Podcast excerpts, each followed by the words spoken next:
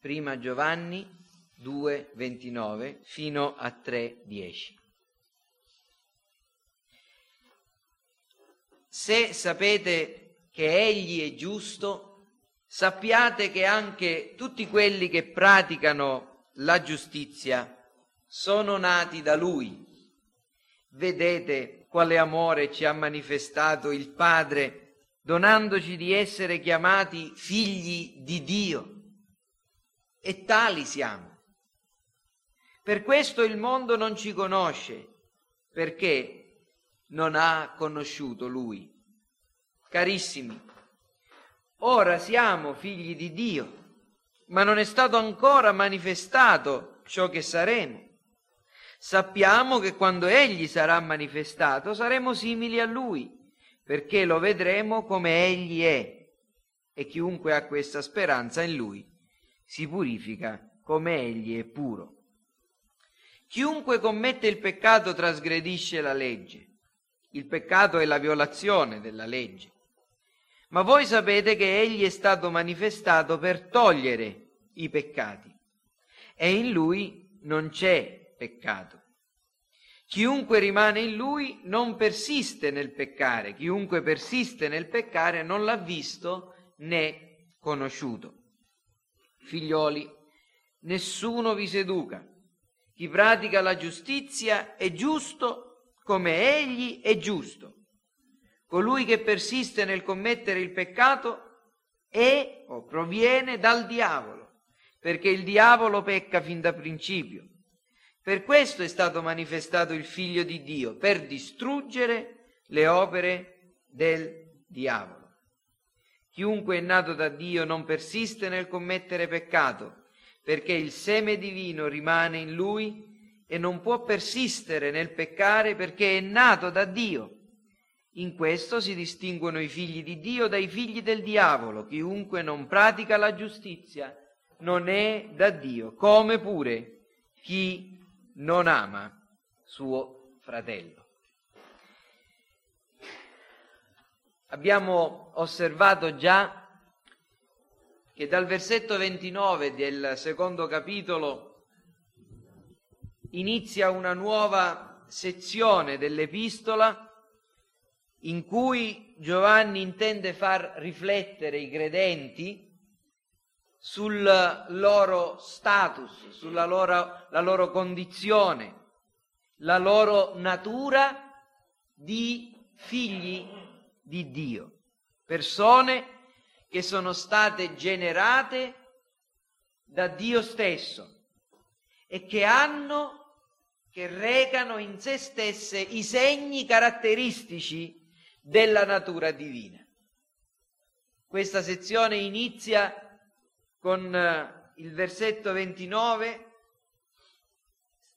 proclamando la giustizia di Dio e proclamando anche che coloro che agiscono come Dio, che praticano la giustizia, sono persone che sono state generate da Lui, sono state prodotte da Dio sono il frutto di una speciale generazione divina. E lo scopo principale di Giovanni essenzialmente è quello pastorale, cioè Giovanni vuole che questi credenti siano confortati, accertati nella loro fede.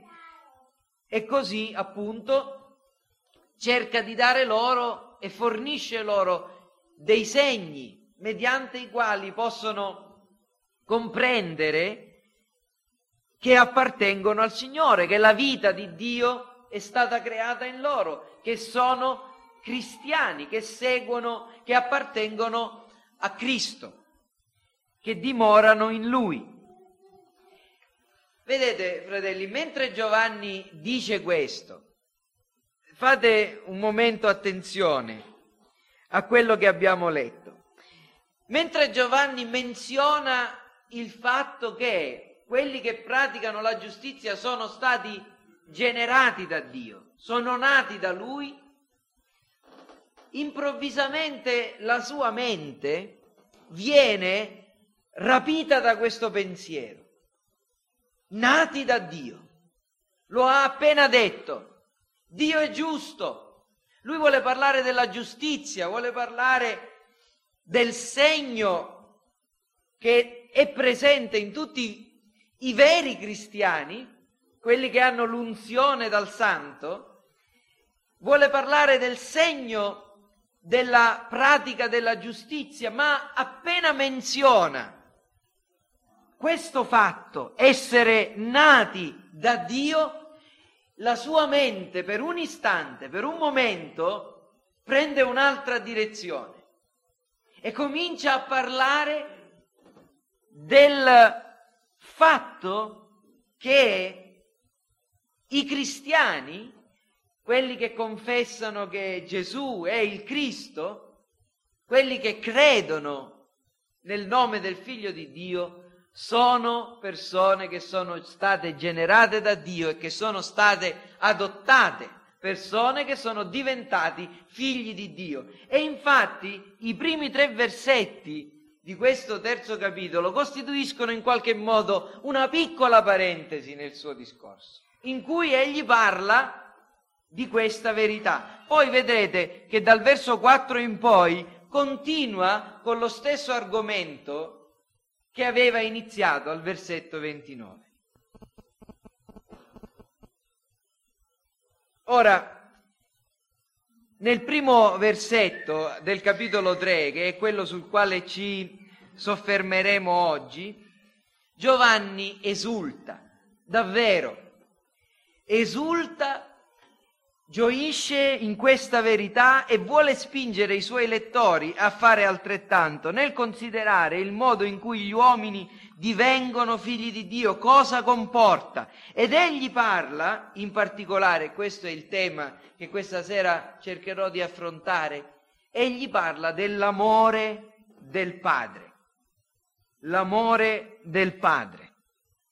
E io credo che è importante, fratelli, che ci soffermiamo a sottolineare questo argomento.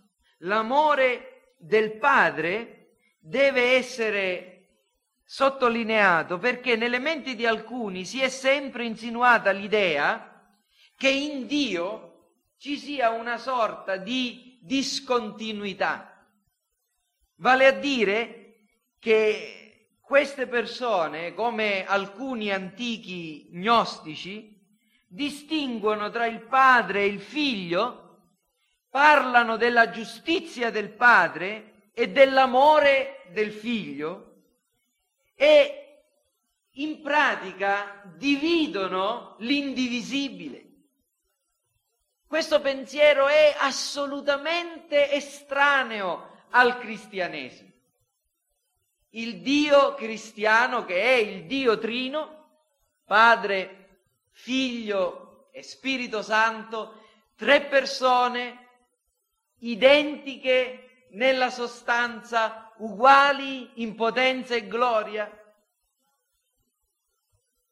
non possono essere distinte nella distribuzione degli attributi. Vale a dire che noi possiamo parlare dell'amore del Padre, dell'amore del Figlio, dell'amore dello Spirito Santo. Come possiamo parlare della giustizia del Padre, del Figlio, dello Spirito Santo allo stesso modo? E questa sera in particolare noi soffermeremo il nostro pensiero sull'amore del Padre. Gesù ha detto Dio ha tanto amato il mondo.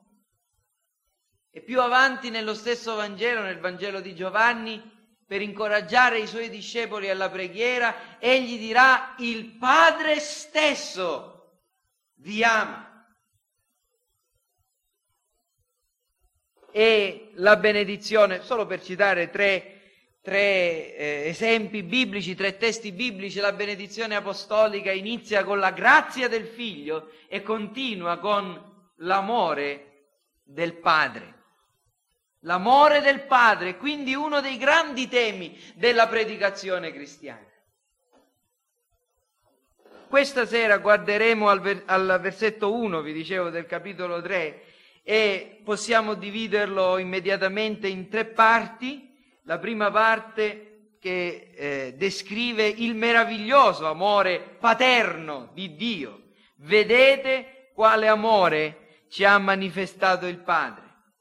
La seconda parte, alcuni effetti del dono di questo amore. Siamo chiamati e siamo figli di Dio. E la terza parte, il mistero di questa adozione che non è compresa dal mondo. Infatti conclude dicendo, per questo il mondo non ci conosce, perché non ha conosciuto lui. Ora, voglio cercare di aiutarvi ma anche voi dovete fare uno sforzo questa sera, solo per un istante. Non, non vi chiederò uno sforzo eh, troppo prolungato, ma vi chiedo uno sforzo perché dobbiamo sfor- sforzarci insieme di comprendere più profondamente questo testo. Per quale ragione?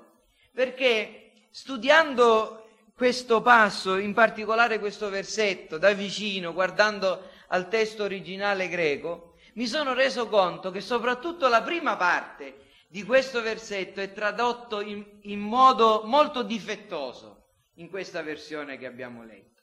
Vi spiegherò perché.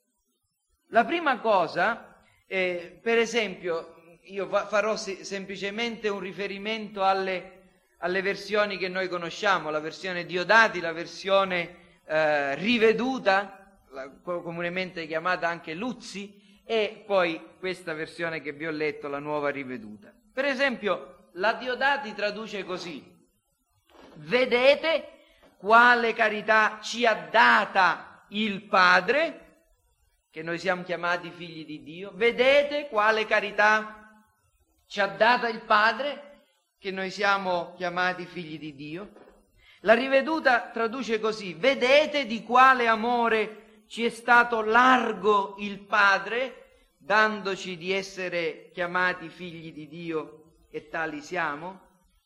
E mentre la nuova riveduta traduce, vedete quale amore ci ha manifestato il Padre. La, eh, le differenze sono in questi punti. Prima di tutto, non in questa versione che abbiamo letto, ma forse anche in un certo modo nelle versioni precedenti non è stata data la forza necessaria all'aggettivo interrogativo che viene tradotto quale qui, che è un termine eh, particolare usato sette volte nel Nuovo Testamento, che comporta l'idea non solo dell'interrogazione, ma anche della qualità e della quantità nella domanda. Vale a dire, eh, per esempio, vi voglio far vedere un altro punto in cui è usato lo stesso termine, che non è necessario che vi menzioni in greco, ma se leggiamo Marco 13.1, comprendiamo, comprendete immediatamente quello che voglio dirvi. In Marco 13.1 i discepoli stanno parlando al Signore Gesù Cristo e gli dicono, Maestro, guarda che pietre e che edifici. Il termine tradotto qui uguale, che troviamo in Giovanni 3.1, è che pietre, che edifici. In altre parole potremmo dire che i discepoli stanno dicendo, Signore, Maestro, guarda che sorta di pietre, guarda che genere di edifici. Meravigliati insieme a noi nel vedere lo splendore di questo Tempio. Ed è esattamente questo il significato particolare di questo Tempio. Descrive la quantità, la qualità. Che genere di amore! Questo potrebbe essere la, una traduzione. Vedete di quale amore, nel senso di che genere di amore ci ha manifestato, dice la nuova riveduta, ma adesso vediamo che non è corretto neanche questa traduzione. Di che genere di amore c'è stato largo il Padre?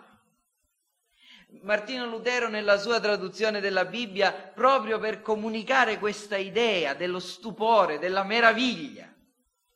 Traduce così, quale glorioso e sublime amore ci ha dato il Padre. Noi potremmo tradurre, vedete quale meraviglioso amore. Vedete quale meraviglioso amore? Sta dicendo proprio questo. Immaginatevi, Giovanni sta facendo un discorso, menziona la nuova nascita, la generazione dei figli di Dio, si ferma e dice, vedete quale amore meraviglioso il Padre ci ha dato? E appunto seconda, il secondo difetto in questa traduzione è proprio questo, l'aver tradotto manifestato il verbo didomi che principalmente invece significa dare, concedere, conferire. E invece sia Diodati che la, nu- che la riveduta traducono bene ha, quale carità ci ha dato il Padre, quale amore ci è stato largo, allargheggiato il Padre nel darci. Ecco, vedete, manifestare è certamente diverso da dare quanto vedere lo è da ottenere. Vedete queste ricchezze? È una cosa.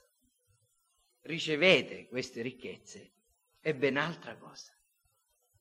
E questo è il senso.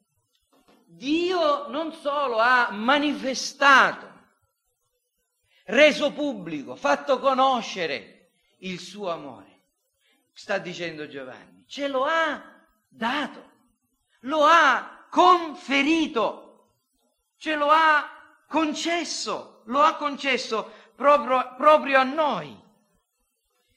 E poi c'è anche un terzo difetto, un po' eh, meno grave degli altri, nel fatto che non viene fatto risaltare che siamo chiamati e lo siamo figli di, lo siamo davvero figli di Dio in virtù di questo amore che ci è stato conferito da Dio, che Egli stesso ci chiama e ci concede lo status di figli. In altre parole, ho provato a tradurre, anche aiutandomi con dei, dei, varie versioni e guardando attentamente al testo greco, e potremmo tradurre questo versetto in questo modo. Vedete quale meraviglioso amore ci ha dato il Padre, sicché siamo chiamati figli di Dio.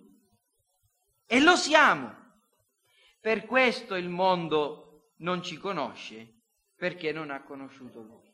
Questo amore che il Padre ci ha dato ha fatto sì che siamo chiamati figli di Dio e lo siamo diventati realmente. Quindi Giovanni qui sta cercando di spingere i credenti a contemplare la meraviglia dell'amore di Dio, che essendo stato sparso nei loro cuori ha concesso che divenissero figli di Dio, non solo di nome, ma di fatto.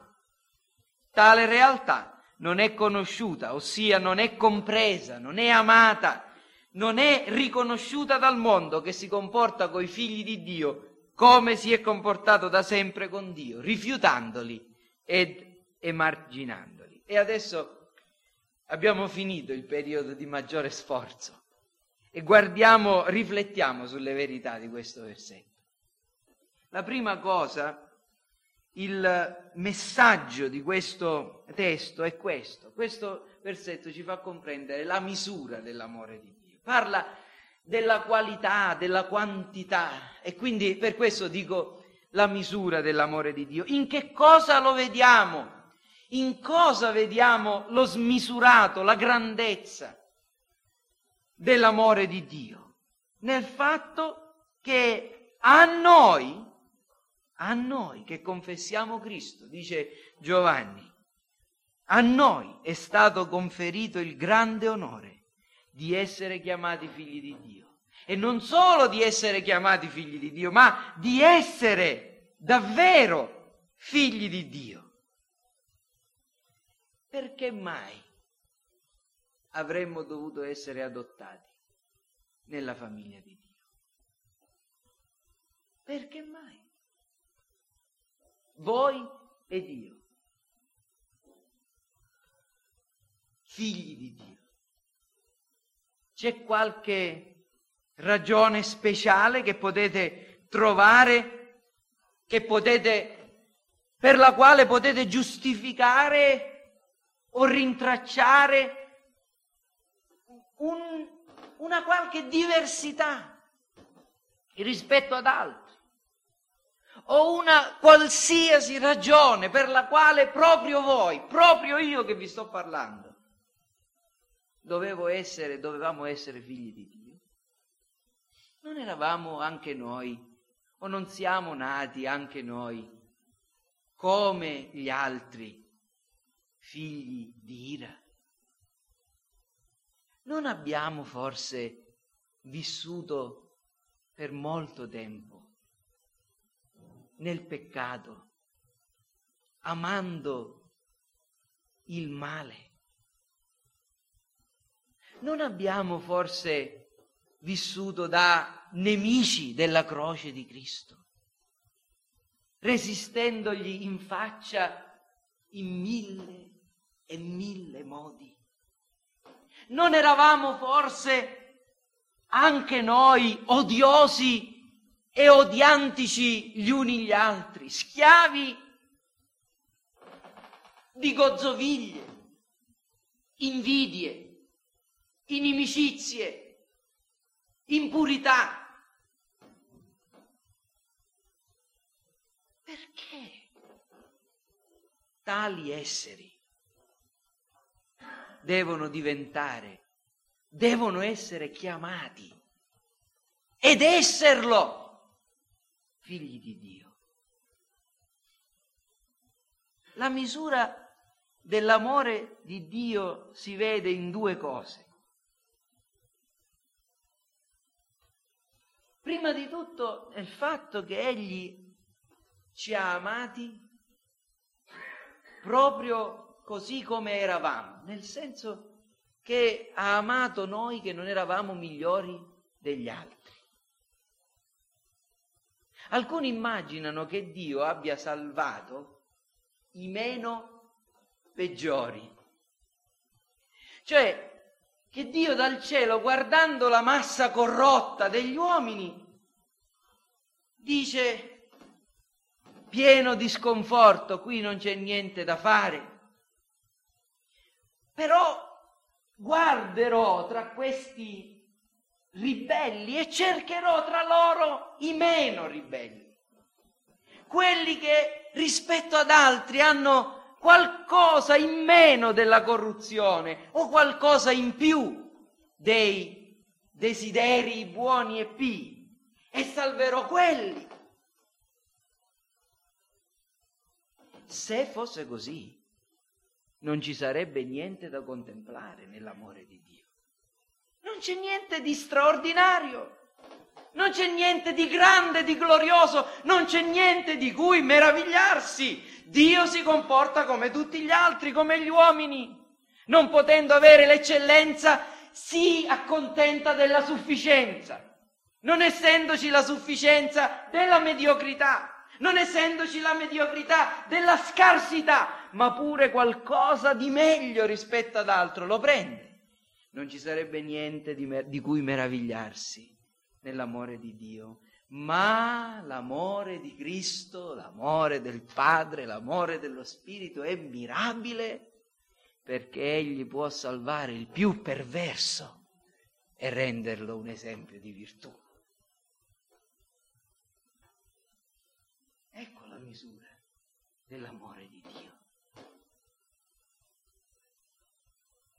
Ecco perché l'Apostolo Paolo dice, il Dio ha salvato proprio me, che ero un bestemmiatore, per poter dimostrare la grandezza del suo amore verso chiunque crede. Ecco perché Giovanni Calvino diceva il figlio di Dio è divenuto figlio dell'uomo affinché noi che eravamo figli d'ira diventassimo figli di Dio. E, e c'è la, appunto la seconda ragione che definisce, ci fa contemplare la meraviglia dell'amore di Dio ciò che avrebbe dovuto essere odiato per sempre, ciò che Dio non aveva ragione di amare, ciò che non poteva essere amato, è stato fatto oggetto del suo amore. E a causa della morte di Cristo non solo siamo stati perdonati, non solo siamo stati riconciliati, non solo siamo stati giustificati, ma siamo stati adottati. Ecco qui ancora una ragione per la quale contempliamo l'amore di Dio. Dio avrebbe potuto manifestare il suo amore in una certa misura, perdonandoci, riconciliandosi con noi, cioè non essendoci più avverso, nemico, cessando di perseguitarci.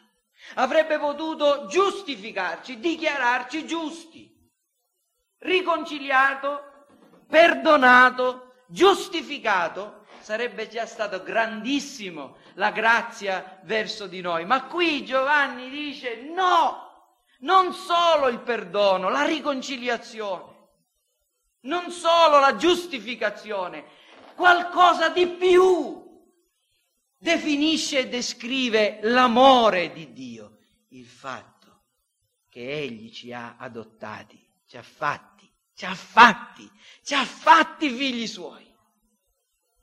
Vedete che genere di amore ci ha dato il Padre? Questo versetto anche ci spiega il modo in cui ciò è avvenuto. Mediante il dono del suo amore, noi siamo diventati figli di Dio.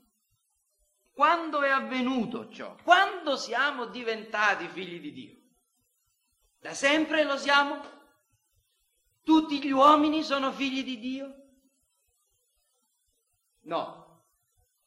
Giovanni, l'apostolo, lo stesso apostolo lo dice nel suo Vangelo, che si diventa figli di Dio quando si crede a tutti quelli che lo hanno ricevuto. Egli ha dato il diritto di diventare figli di Dio, a quelli che credono nel suo nome.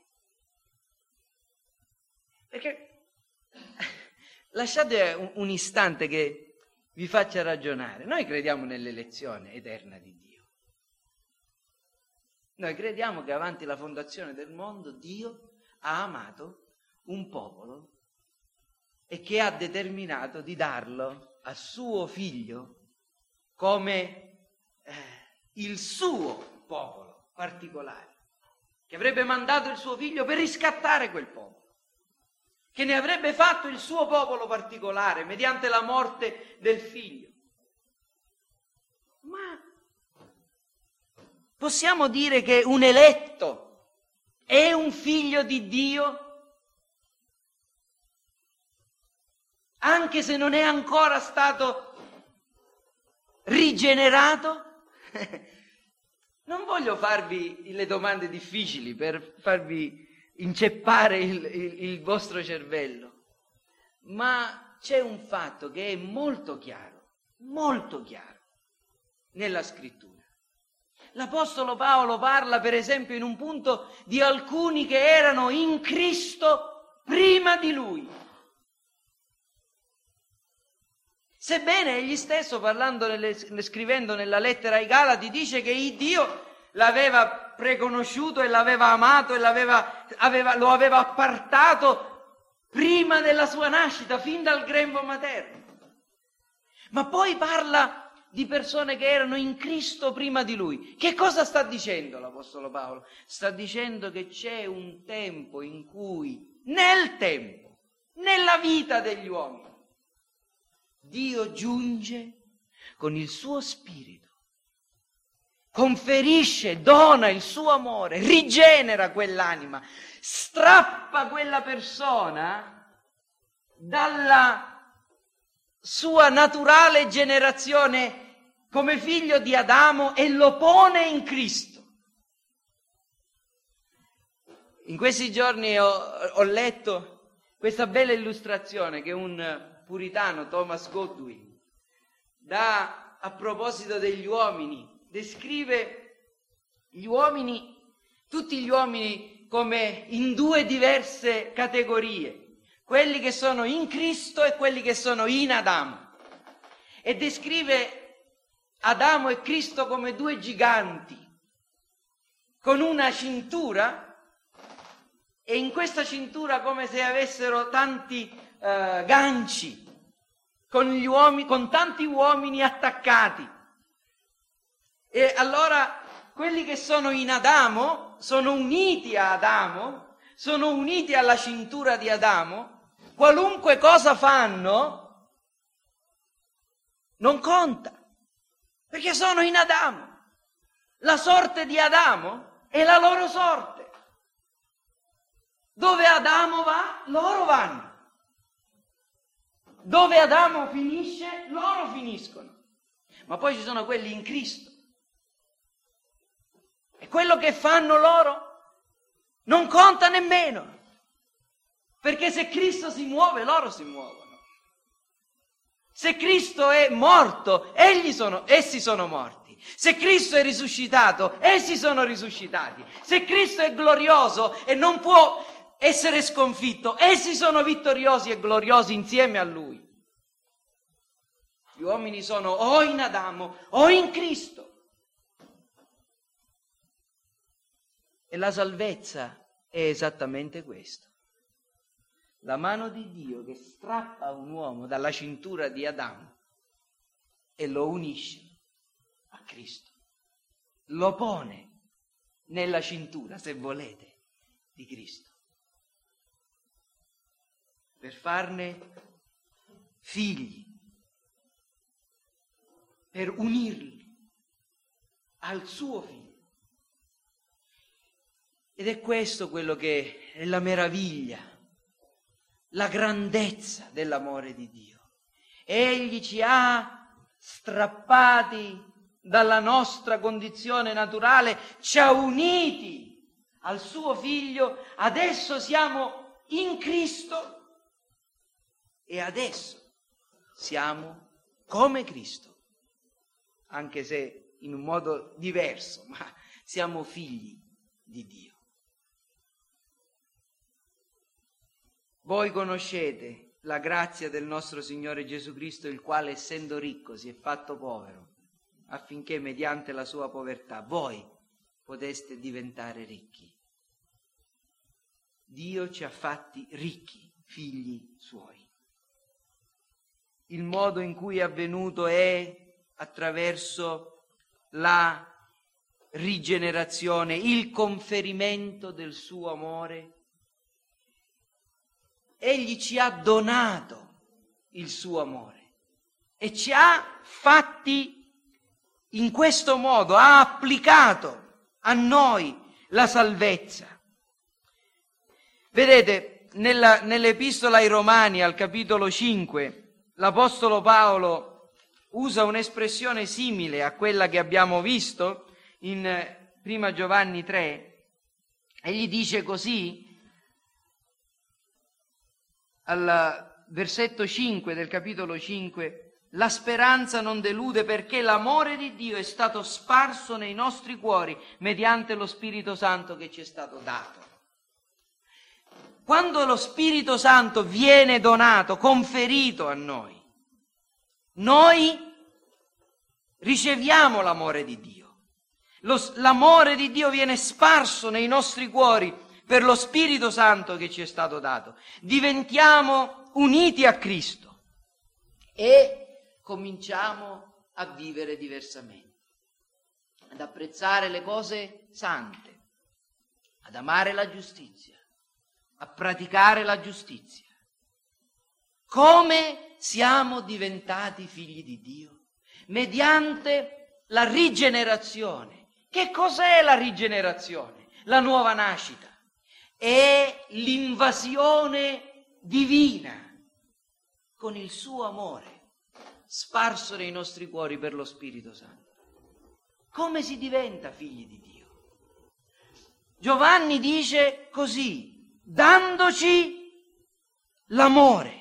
Vedete quale amore ci ha donato il Padre in modo da poter essere chiamati ed essere figli di Dio. E qui sta parlando ancora della stessa cosa che aveva detto prima, quelli che sono nati da Lui. Lo Spirito Santo ci viene dato in questo modo, l'amore di Dio invade il nostro cuore, noi diventiamo nuove creature, noi cominciamo ad avere nuovi desideri, noi cominciamo ad avere un nuovo principio di vita, noi cominciamo ad amare ciò che odiavamo e a odiare ciò che amavamo. Questa è la rigenerazione per la volontà del Padre. Eh, è il Padre che ci ha di sua volontà rigenerati. Dice l'Apostolo, scusate, dice Giacomo nella sua lettera, Egli ha voluto generarci secondo la sua volontà, mediante la parola di verità. Dio Padre ci ha rigenerato. Sono nati da Dio non da volontà di carne, dice lo stesso Giovanni nel primo capitolo del suo Vangelo. Sono nati dall'alto, bisogna che nasciate dall'alto, dirà Gesù a Nicodemo. Quindi questa è la seconda delle cose sulle quali noi possiamo riflettere. E la terza cosa di questo, il terzo insegnamento di questo versetto è che c'è tra i figli di Dio e il mondo una disarmonia. Il mondo non conosce i figli di Dio. Che cosa significa? Dice, per questo il mondo non ci conosce, perché non ha conosciuto Lui. Significa che il mondo ha in avversione i figli di Dio, li odia per il semplice fatto che sono figli di Dio. Questo mondo avverso a Dio che è sotto il dominio del maligno, non ci conosce. Voi sapete che ci sono due verbi che hanno stesso, la stessa traduzione, che vengono tradotti conoscere in italiano. Uno significa semplicemente sapere, avere la conoscenza, eh, la cognizione delle cose. Un altro ha un significato ben più profondo e qui Giovanni usa proprio questo termine, più profondo il mondo non ci conosce, non ha corrispondenza d'animo nei nostri confronti, non ci ama, non ci riconosce.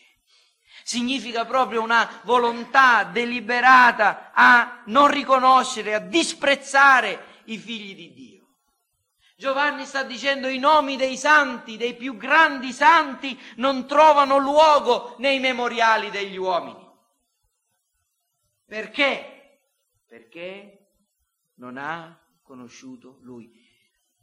Questo al principio può meravigliare un cristiano. Come? Ma com'è possibile?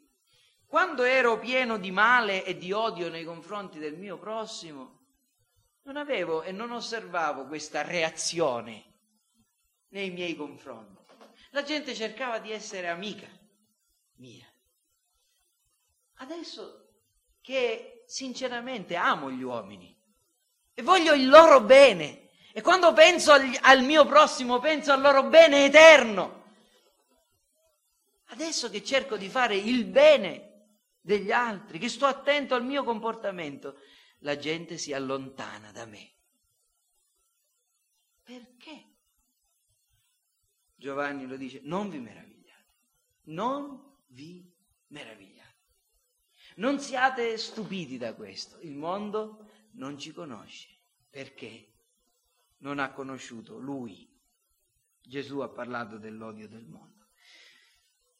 E voglio concludere questa sera, ho solamente due applicazioni da fare. La prima è il nostro rapporto con Dio e con Dio Padre, il cristiano e il Padre.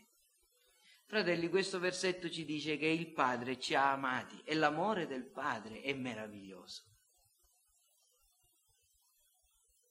Dio Padre non è impassibile o insensibile.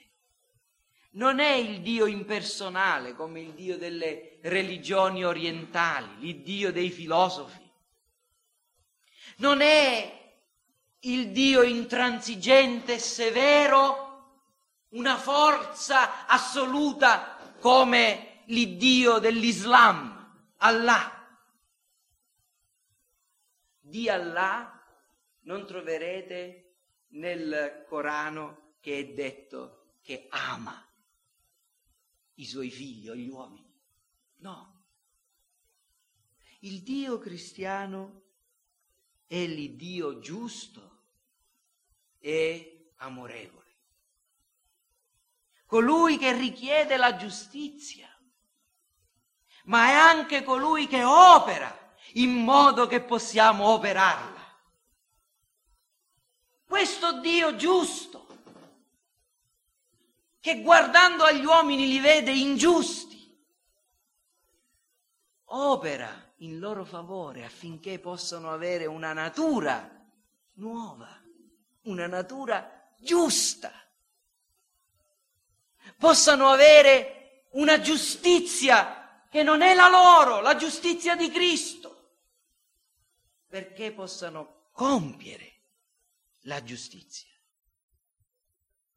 Questo Dio, il Dio e Padre del nostro Signore Gesù Cristo, il Dio cristiano, è l'Iddio che esige, ma è l'Iddio che concede ciò che esige. È l'Iddio che non, concede, non considererà innocente il colpevole non terrà per innocente il colpevole, ma è il Dio che giustifica l'empio che ha fede in Gesù. Questo Dio è il nostro Dio. Vedete di quale amore ci è stato largo il Padre? Vedete quale meraviglioso amore ci ha concesso, ci ha dato? Il Padre. Il Padre ha manifestato il suo amore donando il figlio, che stamattina abbiamo sentito in modo eccellente, spiegato il modo in cui siamo stati salvati. Egli è stato costituito maledizione per noi, in modo che noi potessimo ereditare la benedizione di Abramo, diventare figli di Dio. E il Padre ci concede l'opera benedetta dello Spirito che spezza il potere del peccato in noi e poi ci santifica nella vita cristiana. Il dominio e fino alla fine ci aiuterà fino a quando la presenza stessa del peccato sarà cancellata del tutto in noi. E un altro pensiero è questo, che il Dio onnipotente è nostro Padre considerando che Dio è il nostro Padre, Dio ci ha fatti figli suoi, c'è un altro pensiero ed è questo, il Dio che ha fatto tutte le cose, che sostiene tutte le cose, è adesso il nostro Padre. Io vorrei che avessimo un po' di quella ingenuità infantile che non, deve, non dobbiamo mai perdere. E che, e che è quella vera, quella vera virtù che Gesù addita quando dice che dobbiamo diventare come piccoli fanciulli. Quante volte, fratelli, papà, padri, voi fate una cosa che in fondo non è chissà quanto eccezionale, insomma, non è una cosa molto grande non è che abbiate fatto una grande impresa, ma i vostri figli vi guardano con quegli occhi lucidi e sono contenti che il loro papà ha fatto quella cosa o è quella persona. Ogni volta che questo succede mi sento profondamente umiliato e dico, ma guarda un po', veramente poco basta per rendere mio figlio orgoglioso di me. in qualche modo viene da sorridere, ma questo sentimento, vedete, è proprio il sentimento dei figli che amano il loro papà, i loro genitori e sono contenti, orgogliosi di avere loro, di essere legati geneticamente, affettivamente, proprio a quelle persone. Ora pensiamo un momento a noi.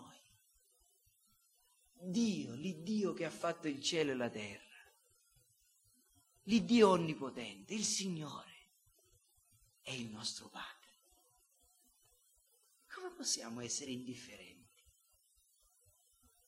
Come non possiamo anche noi esultare e meravigliarci davanti a una tale verità?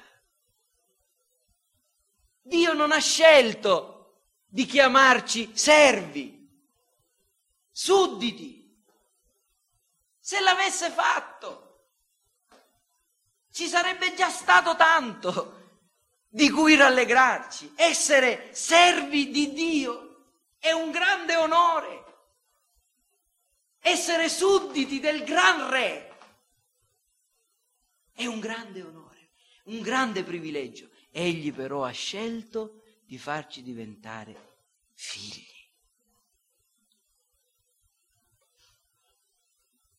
E l'ultima cosa che voglio dirvi questa sera, e ho finito, è un altro pensiero rispetto a questo rapporto di, tra il cristiano e il mondo. La nostra comunione con Dio è comunione anche nella sua sofferenza. Non credo di sbagliare quando parlo di sofferenza di Dio, anche se ovviamente Egli soffre in modo diverso da come noi soffriamo. Il mondo fa a noi ciò che ha sempre fatto a Dio stesso.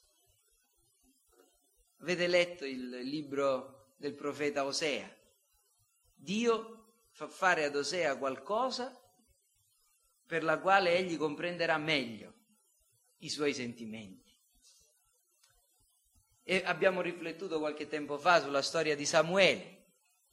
Quando Samuele avvilito va davanti a Dio e gli dice, Signore, questo popolo vuole un re.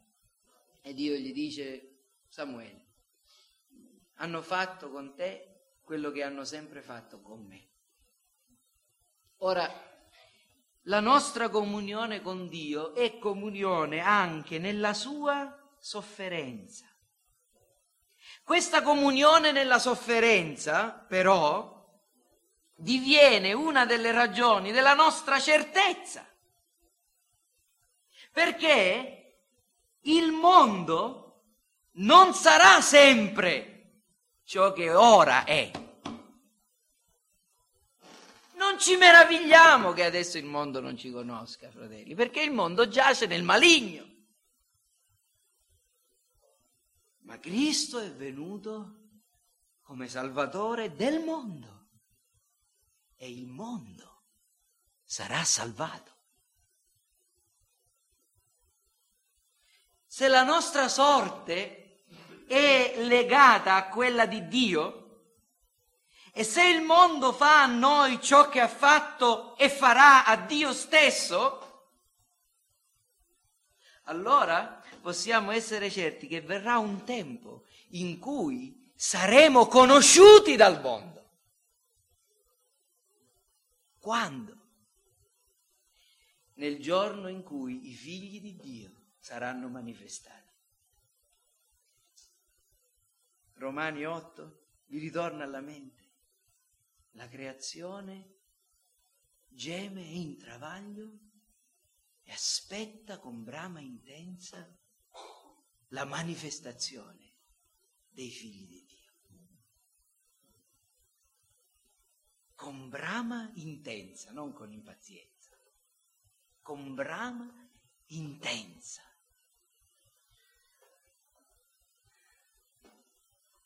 Questa, questa frase dolorosa per noi, il mondo non ci conosce, deve riempirci di gioia nella speranza. perché verrà il giorno in cui il male sarà cacciato da questo mondo e questo mondo non sarà più il mondo che oggi noi vediamo. Non sarà più il luogo e il teatro del male, della corruzione, della ribellione, ma sarà il luogo in cui la gloria di Dio risplenderà. Perché noi aspettiamo nuovi cieli e nuova terra dove la giustizia abita. E quel mondo che si prostrerà dinanzi a colui che è stato trafitto, che lo riconoscerà. Quel mondo che dichiarerà la sua eterna ubbidienza e gloria all'Iddio che l'ha creato. Quel mondo riconoscerà, conoscerà, amerà i figli di Dio. E siccome Dio non può essere vinto, noi non potremo essere vinti. Diletti, figlioli, dice Giovanni, Vedete quale meraviglioso amore ci ha dato il Padre, di essere chiamati figli di Dio e di esserlo davvero. E non è ed è per questa ragione che il mondo non ci conosce, perché non ha conosciuto Lui. Confortiamoci con queste parole e gioiamo col nostro spirito nel nostro Padre che ci ha amati. Amén.